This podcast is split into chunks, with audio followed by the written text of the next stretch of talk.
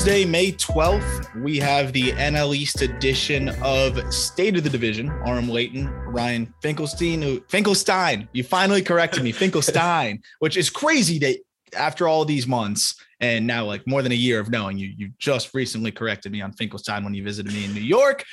You went on a whole trip through all of New York. You got to see the, the Mets play and then every minor league affiliate. Uh, but as we were talking about just before recording, the Mets might drop a series and it could be to the lowly Nationals who we've been making fun of this entire podcast so far. It would be the perfect series for them to lose. The irony is just too great for it not to happen. Uh, it's you know to to go through every single series. The fact that even the last one that they won basically on the strength of that ridiculous comeback against the Phillies. So to, to lose this one against that Nats team when going into this series, I think all three starters for the Nats had ERAs like over six eight. So uh, you thought for sure the Mets would sweep this series, and you know what? That's baseball for you. Any team can win any series. We'll, we'll start with the Mets because you know they did not look great uh, yesterday. Uh, when yeah. as as of what now we're recording this on a Thursday, they didn't look great on Wednesday, right? Tyler Tyler Megill got knocked around for the first time yeah. this year. Um, not really a big deal. It's just one game, but the Mets are still 21 and 11, pacing the division. Nobody else in the NL East is above 500. Uh, we'll get to the cluster that is second place or close to it uh, with the three other teams. And then, of course, the Nationals at the bottom, uh, but potentially even the Nationals could close the gap a little bit. Uh, Megill struggling. I mean, I felt like he was kind of due for a bad outing. It's just crazy how when you have one bad outing this early in the year, now his ERA is at 441. The FIP is still 335. Megill is still very good, but he has been ticking down a little bit over the last couple starts. How concerned are you with what you've seen from Megill? And on top of that, if Megill struggles, how vulnerable could this rotation be for the time being? I think it really is a question right now. Who's going to end up solidifying their place in the rotation? Is it going to be Megill or Taijuan Walker? And I think that competition just got a little bit more interesting with the way Megill's looked the last couple times out. He gave up three runs to the Braves. It wasn't a bad start, but it's really not his best. And then obviously getting knocked around by the Nats. You don't want to see that. I, do think it's way too early to just overreact to a single start. You know, Megill, I, think he had maybe six days rest going into that start. Sometimes when, when starters get extra days, it can kind of go against um, them a little bit. I think he was leaving a lot of pitches over the heart of the plate. And look, the Nationals we'll talk about a little bit. I'm not saying they're a great offensive team, but they have been swinging the bats pretty good as of late. So it's not um, as bad as it would seem on the surface to give up eight runs to a team that's you know, 10 games under 500. If he has another couple bad starts, though, I'd be a little bit concerned. The one thing I'll say, though, is uh, going into the year, if you were to just say, like in spring training, you would get a month as good as Megill's April, you would have taken that as his production for the whole year. So I think you know, the expectations coming into the season were, were weren't that great for Megill. So he's already outperformed them to such an extent that I'm not overly concerned, assuming Jacob DeGrom is healthy this year. And something that just stands out to me with the Mets, right, is I mean, the pitching's going to be fine, like you said. Even if Megill struggles, DeGrom's going to come back. They've got other pieces. Even David Peterson, he's on the IL right now, but he has looked good, you know, in spot starts and can can do that for he's, you. He's actually in, in Syracuse, so, so, he's just in AAA, and he's just in AAA he's still pitching well there too. Yeah. yeah. he was. He's been good at the big league level so far. A one eight one eight nine ERA through his 19 innings, and he's given you four good outings, three good starts. He's more of that swing man, but again, another good depth piece that can spot start as you, you try to get by until you know Degrom is healthy Again, Trevor Williams was good in spurts last year too. So there's there's some depth if there's some of those inevitable injuries. What really I look at, and the only position that really concerns me with the Mets is the catching position. And uh, can that hold the Mets back? We're looking at James McCann, who has been terrible as a, as a New York Met. He's hitting 196 so far this year. I can't speak too much to the defense, but I don't know if it's been good enough to be able to compensate for what has been nothing offensively. And uh, Tomas Nido has not been very good either, but at least he's a little bit more reliable defensively. You know, do you think that this catching situation could be a problem for the Mets if we're talking about a team that's trying to win the World Series? I think that combined with the lack of production they've gotten out of DH, maybe but I, I, imagine at some point that's going to resolve itself, whether it's a prospect coming through. Mark Vientos, a couple home runs yesterday, starting to heat up a bit. So we'll see if he can turn things around. But I think that's the question. You can't have two spots in the lineup that aren't producing. Uh, but I, I think that especially with the DH, the Mets can be fine just going defense with their catchers. And McCann has been good behind the plate. Obviously, he caught that no hitter. Um, he's been great controlling the running game. Tomas Nido, one of the best pitch framers in baseball. So I think the Mets are okay, but only if they find another answer. Because right now, Dominic Smith, the DH, just has not been good or playing first base wherever they put him. Um, that, that that has been one hole I would see right now. And, and, again, it's been surprising to see Starling Marte off to a slow start. Uh, Eduardo Escobar has cooled off a little bit, but again, this is an offense that then Alonso steps up, then McNeil or Lindor, who has also tailed off a little bit. But it seems like the, this lineup is so loaded that a guy will step up and you know be able to contribute when when the other guys are are, are doing a little bit uh, not as well. I guess it would be the best way to put it. Looking at the bullpen, Edwin Diaz has been phenomenal. Um, and that is a huge, huge, huge development, you know, for the Mets. They need Diaz to be that lights out closer. Drew Smith has probably been one of the best, you know, stories, I think, out of the reliever world so far this year, yet to give up a run in 13 and a thirds innings, punched out 17. But outside of those guys, Chasen Shreve as well has been good. But outside of those guys, which again, that's a good back end of your bullpen. But the middle inning guys, I'm a little worried about the consistency there. Could the bullpen be a bit of an Achilles heel for the Mets down the line? I think it could be, but uh, again, I think what we've seen so far is that they really have been performing well.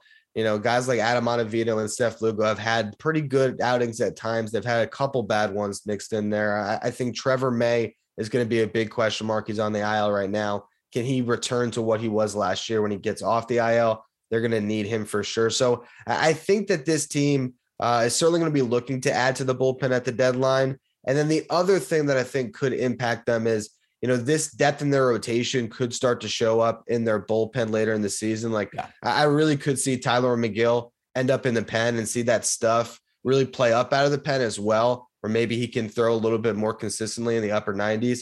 So I, I think that's where this could go. Right now, I'm not too worried about it looking at the Braves now, uh, and a team that you know you talk about worry right now. They're not scaring you, but uh, there could be a, a, very, very a time very soon where we look back and all of a sudden it's like, oh, the Braves are, are closing in, they're closing in, they're closing in, kind of like they did last year in the second half of the season, and then all of a sudden they're right there with you at the top of the division. Ronald Acuna being back in the fold is absolutely huge. He's already starting to heat up at the plate.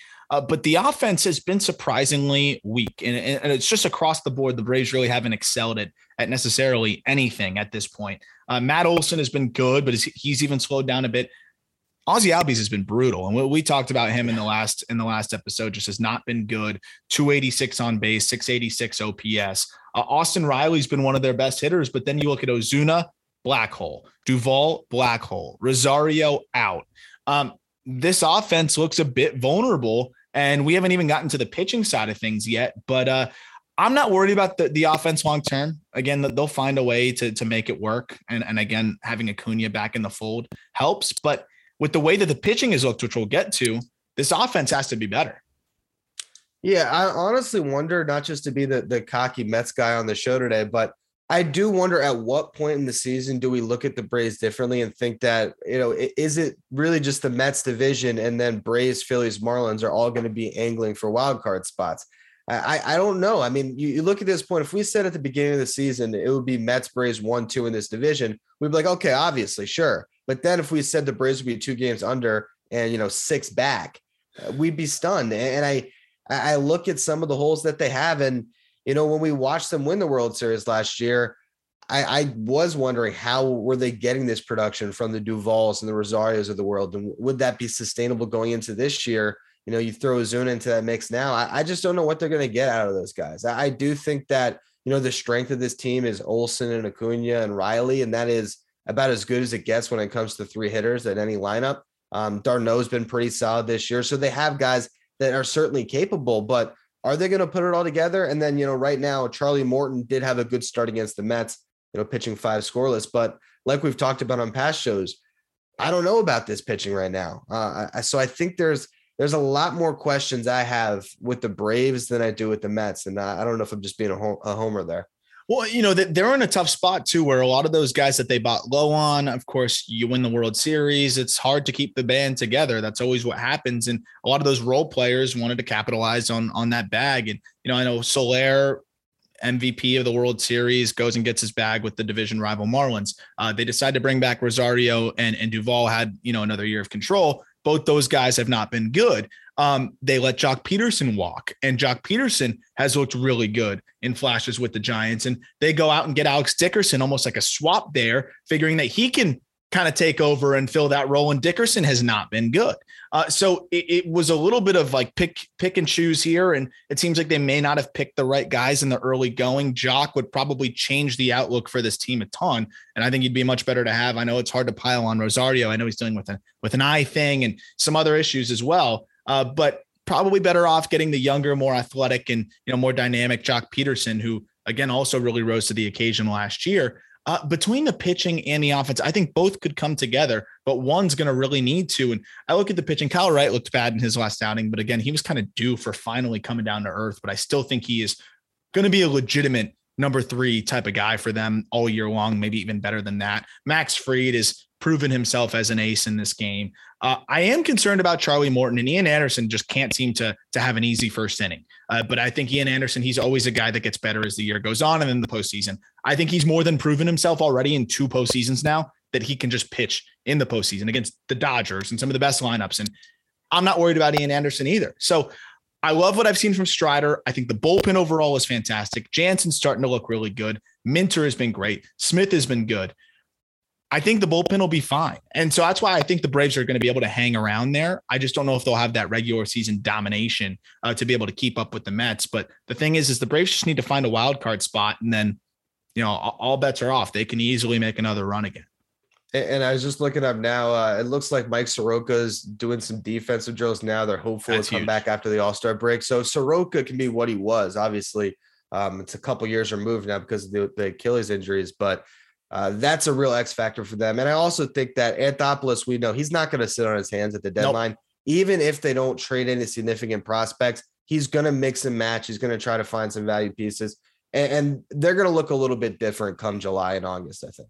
And I think Michael Harris is, is one of my favorite prospects in baseball, just baseball top 100 guy, great bat to ball, good athlete, could come up and help them a little bit. That might be a lot to ask, but they have some trade chips too, as you mentioned. A lot of you know, decent pitchers. You look at like the Tucker Davidsons, the Touki Toussaints, maybe not as exciting, but Bryce Elder. I don't think they'd trade Strider now, uh, but Ryan Cusick, they just dealt. They dealt some of those guys that I think they have enough arms that they could put it together, package with the Drew Waters or somebody, and they could go get a decent bat. And and that's really all they need. I think they just need a little bit of an ignition there uh, that would that would kind of put them over the top. And I'm expecting them to do that as they continue to feel things out, as you mentioned. Alex Anthopoulos doesn't stand pat.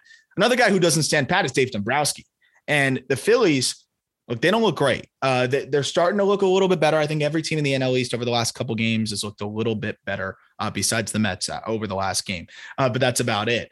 Uh, the, the Phillies, look, we, we, know it has to be offense for them. And, you know, Jean Segura has been phenomenal. Uh, Nick Castellanos has been consistently good. Bryce Harper is suffering a little bit of that MVP hangover, but if, if the MVP hangover is an 847 OPS, that's fine with me. JT Realmuto has not been good, and I think that stands out. Hoskins is heating up, and I think that's been a big help for the Phillies. But ultimately, it all comes down to the pitching, right? And we, we've hammered home these same points over and over again. So to, to try to get in on a different angle here, you know, do you think Dave Dombrowski goes all in and just depletes whatever is left of the farm system? Or do they try to run it with this team? Because – the Phillies do have two really, really darn good pitching prospects in Mick Abel, who has been phenomenal, and Andrew Painter, their 2021 first round pick, who has not given up a run in 20 innings. He's striking out 54% of batters in low A. He's a freak. He is going to be a top 100 guy, and he's now solidifying himself as a stud. So they have those two guys that could go get them just about. Uh, you package those two. Your, your system's going to be the worst in baseball, but you could go get somebody good. Does Dombrowski further deplete this thing? Or do they do you think they feel like they can you know get it done get to the postseason with this group if Dombrowski was a rational GM, um, I would say, why would you even consider doing that? I mean, if you're thinking about the future of this organization, I don't know how you can watch what we've seen so far this season and think this is the team to go all in on, particularly considering who's standing in your way in your own division uh, with with the Mets and even the Braves. I just don't think that this team's close enough to make a move like that. I think that you're better off trying to rely on some of your young players and hope that you get some guys to pop, but there's just not a lot there either. So I, would say this is a team that we always said was this puncher's chance type club. And I would I would just put confidence in that lineup um, to to try to find a way to win games. But uh, if it's me, uh, why would you deplete that farm system any further? You could set yourself back a couple more years. Uh, I just don't think you can do that. I, I really don't.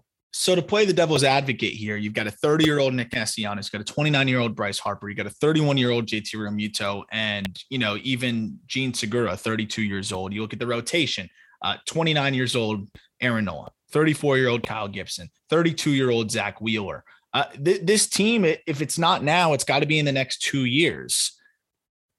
What do you think? Are, are they? I mean, well, here's my question: what, what do they need are, are we saying go out and get an arm? Are we saying go out and get a center fielder? And I think in either of those instances, the one thing I would say for sure is you better not deplete the farm for a rental. At least get somebody yeah, with two or control. three years of control that can be part of of this small window you have with the Castellanoses, the Schwarbers, you know, Harper and all that. But I just don't know what they necessarily would be targeting. To me, it's either center field or starting pitcher. Um, and then obviously the bullpen has its holes, but I don't know if you want to deplete the farm for that. Center field needs to be done. And I think, you know, Ramon, Ramon Laureano is someone that I think they could attain without parting with both of their studs. Laureano comes with control. He gives you great defense, which they freaking need out there in center field. Gives them speed too. Cause I look at this lineup, they just, they need speed. JT Realmuto might be their fastest guy that's in the lineup some days. Obviously, pitching is needed as well. Um, so I, that's going to be the interesting thing. But the pitching hasn't even been that bad, which is which is the wild part. I'd almost rather it have been terrible, and you could say, okay, that's what they need. Wheeler needs to be better, and he's coming back from the IL, and and he will be better. I would go, I would go bullpen and and center field. So you go to Oakland, go get Trivino, and go get Laureano, and now you're looking a lot better. And that's that's what I would do if I were the Phillies. And, and I think that really does change their outlook a ton. You have Ramon Laureano at the top of your lineup. You get another arm in your bullpen, and then Zack Wheeler continues to improve. That is a team that now looks a little bit more complete and makes a little bit more sense. I think you got to find a way to do that. If you're the Phillies, I don't know if that requires trade. You could throw Vierling in there, like he's still a chip. Uh, they could probably make the deal happen. But I think I think you got to do it, Ryan, because they're trying to win now. And even if you don't think they can totally do it, which I agree with you to a degree, I feel like they got to put their best shot forward, right? It's like you say puncher's yeah. chance, swing.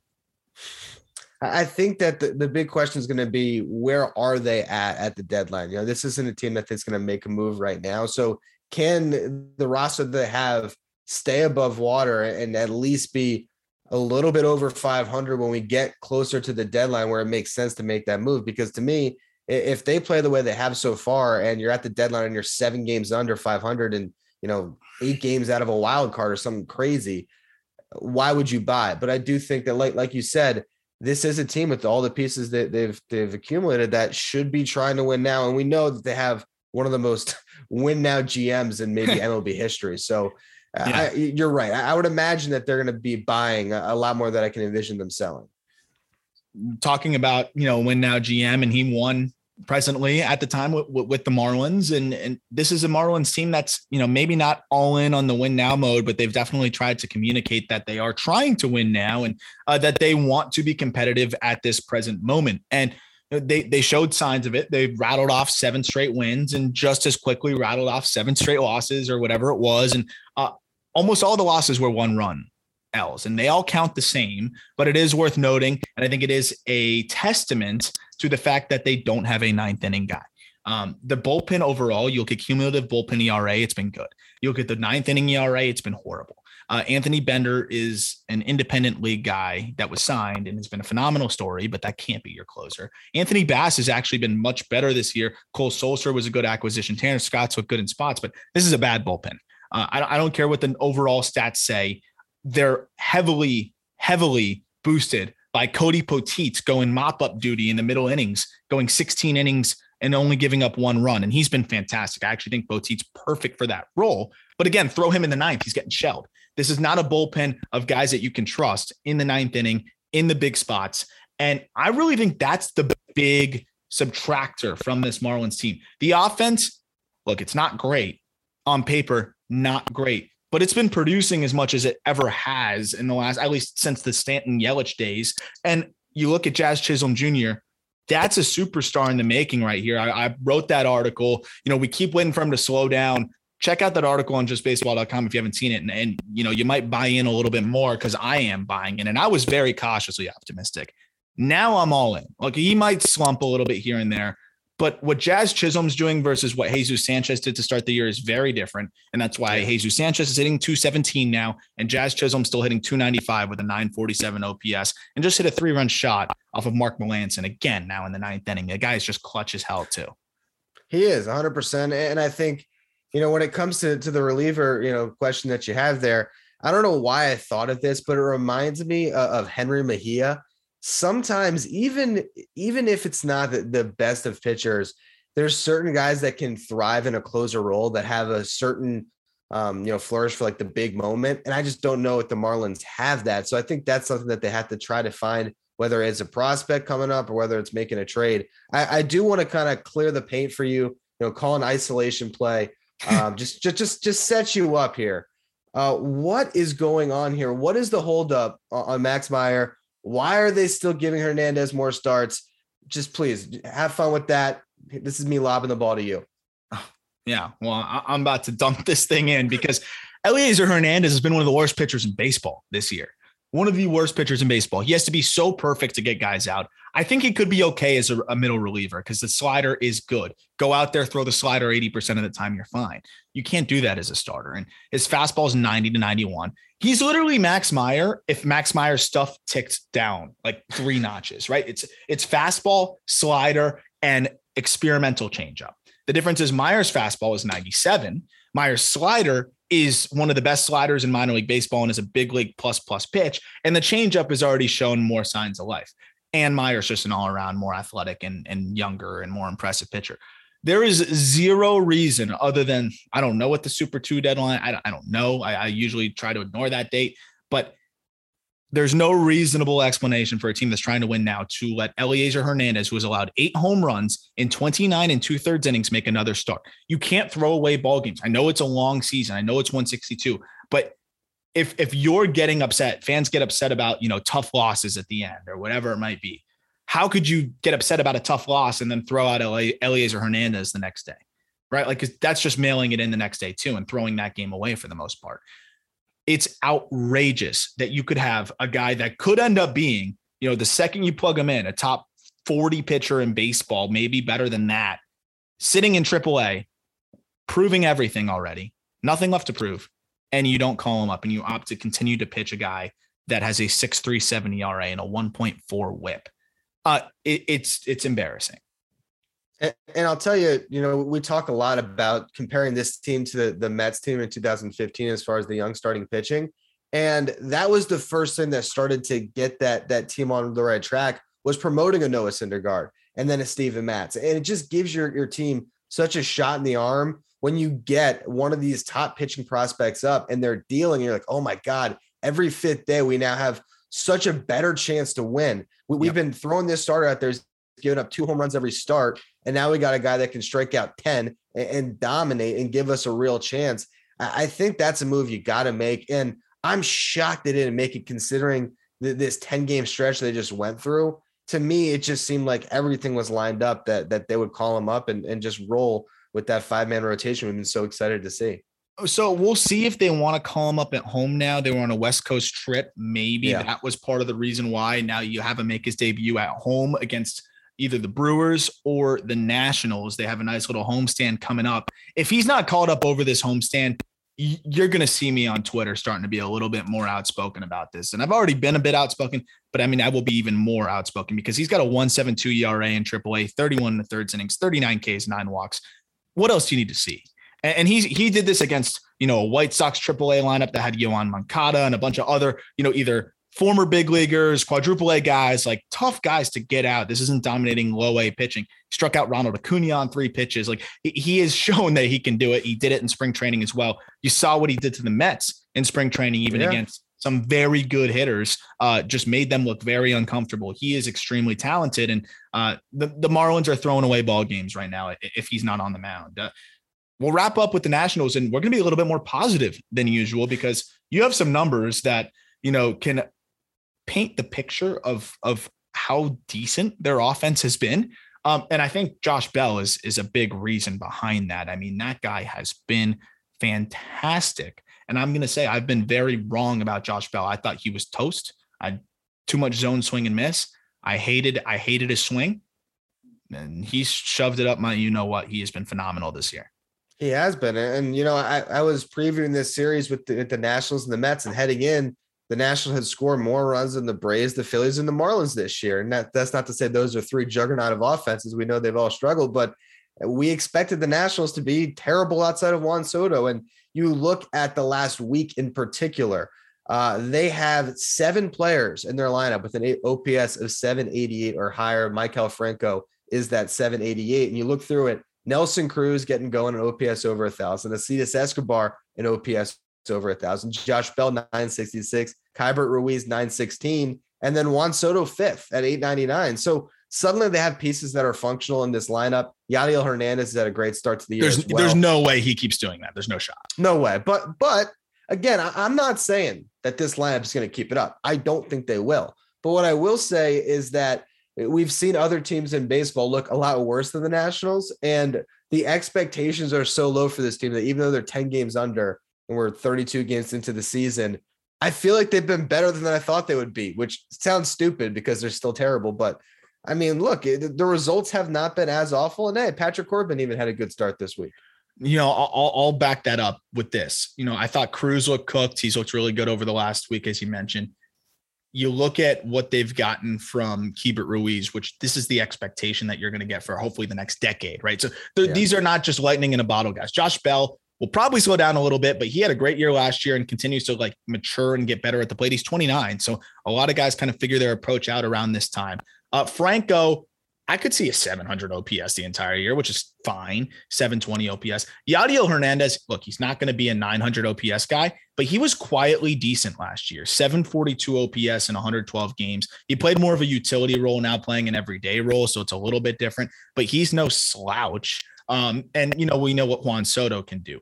Robles has been frustratingly bad. I think he's kind of the ship has kind of sailed on him offensively. But this is a team that I think if they catch if if you catch them on the wrong day, they could score some runs in a hurry uh, with with what they have going on. I think that's fair. I think when you look at the pitching side of things, that's where it's really really disastrous. It's just really really really really really bad. Patrick Corbin is slated as their ace, so to speak. Um, they do have Stephen Strasburg coming back whenever. I think they should just give him the full year off. Um, Josiah Gray is is really solid. I really do like what I've seen from him. Erick Fedde has somehow been okay, but Aaron Sanchez and Joan Adon have been maybe one of the worst starting pitching duos in baseball. The bullpen's not good. Um, they don't really have that much reinforcement coming in. Pitching's going to be where the disaster is. But again, I mean, if they catch Corbin or Gray on the right day and the offense is you know, putting up a decent amount of runs, they could beat you. They're not the worst team in the world. I think there's some much worse teams out. Eh, there's a couple of teams that are worse, I would say. There's a few. There's a few. I think that again, the expectations are really low. I'm not 100% sold they're going to lose 100 games. That's where I'm at. They might lose 97. It might be a little bit better than I thought it was. We said last time that they were going to lose 100, right? I think I might have even said that they would lose 110. So you're uh, shifting your you're shifting your prediction there. I'd still say they'll lose 100, but I'm getting closer and closer to thinking that there's a chance that they uh, they might win 63. You hear that, Nationals fans? There's a chance. There's a chance that you don't lose 100 games. And with with the new lottery system, you should just want to win as many as possible yeah. when you know you're going to come in last and make it a little bit more entertaining and watch these guys can, can continue to progress. But Josh Bell is going to be a nice little trade piece, I think, for these Nationals, and it'll be interesting to see what teams are you know looking to acquire a switching bat that's walking more than he strikes out right now, which I never thought we'd see from Josh Bell.